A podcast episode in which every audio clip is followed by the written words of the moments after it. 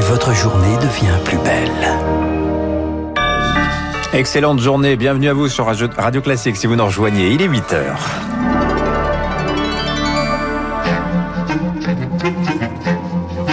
– 6h30, 9h, la matinale de Radio Classique avec Dimitri Pavlenko. Et à la une ce matin, les vaccinodromes ont-ils atteint leurs limites hein? C'est la crainte de beaucoup de médecins. Les structures géantes ont beaucoup de doses, mais de moins en moins de réservations.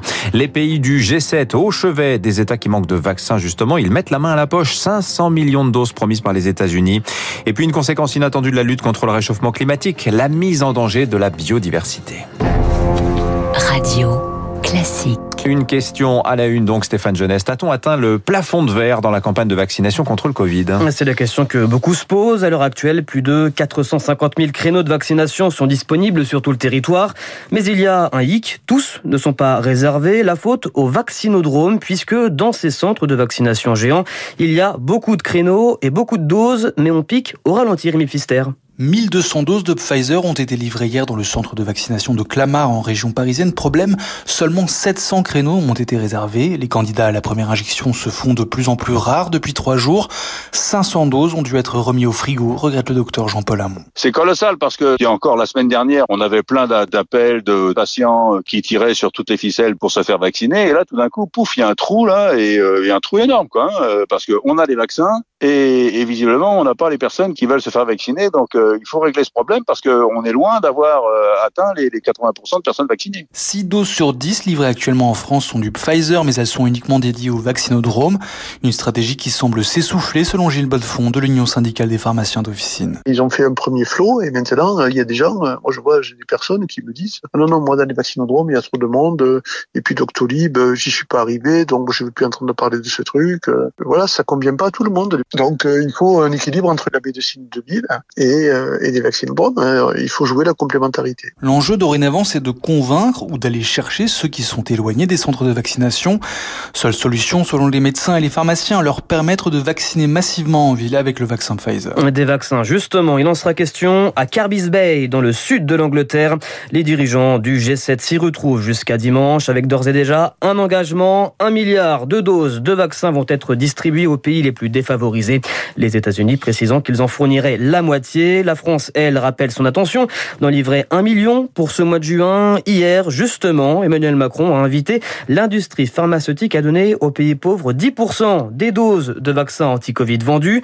Seulement voilà, ce, souhait présidentiel devrait rester un vœu pieux. C'est en tout cas ce qu'explique Nathalie Arnoux, chercheuse à l'IRIS et co-directrice de l'Observatoire de la santé mondiale. C'est bien que le, président de la République euh, demande cela et le verbalise. Pour autant, on verra ce que vont faire les industriels parce que, euh, que ce soit sur le don de doses, que ce soit sur le partage des connaissances et des savoir-faire, on n'a pas vu une initiative, un mouvement qui aurait été pris dans cette direction-là, alors que euh, ils ont la possibilité de le faire. Ce serait quand même intéressant que les dons de doses puissent venir de leur part aussi. Et je crois que ce n'est pas suffisant puisque ce que demandent les États aujourd'hui, c'est justement de ne pas être dépendants des pays riches, mais de pouvoir produire eux-mêmes sur leur territoire. Nathalie Arnaud en ligne avec Rémi Vallès. L'Agence nationale de sécurité des systèmes informatiques alerte sur la cybersécurité dans les services publics. Et le constat est formel, les services de l'État sont trop vulnérables aux attaques informatiques.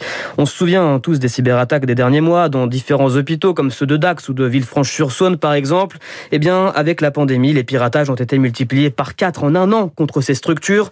La raison de nombreuses failles des systèmes de sécurité obsolètes et une culture du numérique parfois très légère, Eric Koch. Yassir Kazar est expert en cybersécurité. Il a mené avec le concours de hackers des séries d'attaques contre des hôpitaux pour tester leur défense. Un constat, ce sont de vrais passoires. On va trouver des failles de fuite de données, d'altération de données. Et puis après, ça peut aller dans certains cas un peu plus loin où on peut même accéder à des éléments d'infrastructure et rentrer dans le réseau intérieur de l'hôpital. Heureusement, la plupart des pirates se contentent de prendre en otage les données et demandent des rançons. Et la faille est souvent humaine. Un email malveillant ouvert, un mot de passe pas assez sécurisé et c'est la catastrophe.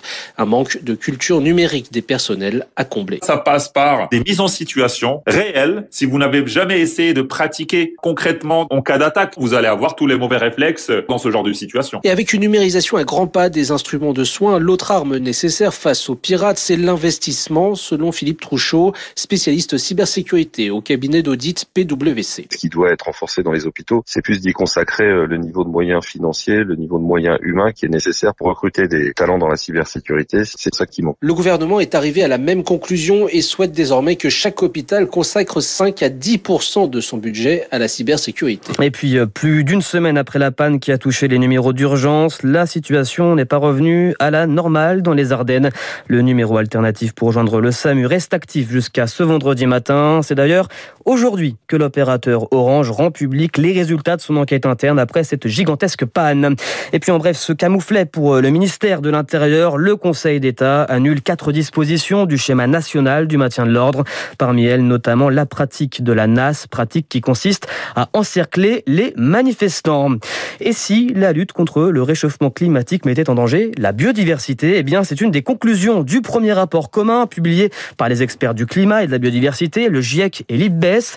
Bonjour Baptiste Gabory. Bonjour Stéphane. Ce rapport, vous avez pu le consulter et les scientifiques alertent et surtout, ils appellent à mener de front ces deux combats. Hein. Oui, une lutte euh, commune plutôt que des stratégies indépendantes. Certaines mesures destinées à lutter contre le réchauffement sont en réalité néfastes à la biodiversité. Exemple avec le développement à grande échelle de cultures destinées aux biocarburants.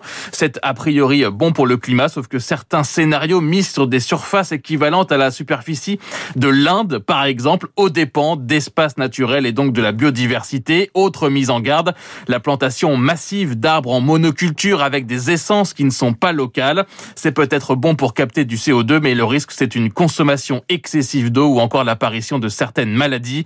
Les scientifiques appellent à l'inverse à miser sur les solutions basées sur la nature avec par exemple des aires protégées qui devraient couvrir selon le rapport entre 30 et 50% des espaces terrestres et marins de la planète. Baptiste Gabory, dossier complet à retrouver sur notre site internet radioclassique.fr. Et puis Stéphane, l'Euro de football, il commence ce soir. Les pandémies de Covid oblige, la compétition de football a été repoussée à juin 2021. Donc ce soir, ça commence avec le match Turquie-Italie. Ça se déroulera à Rome. Il va falloir être patient pour voir jouer les Bleus. L'équipe de France entrera en scène mardi soir et ce sera face à l'Allemagne. Merci Stéphane. Euh, bah, merci à vous. Vous revenez tout à l'heure à 9h. Dans un instant, l'édito politique de Guillaume Tabar. Et puis, notre invité ce matin jusqu'à 9h. Nous, sommes, nous serons avec euh, Michel Onfray.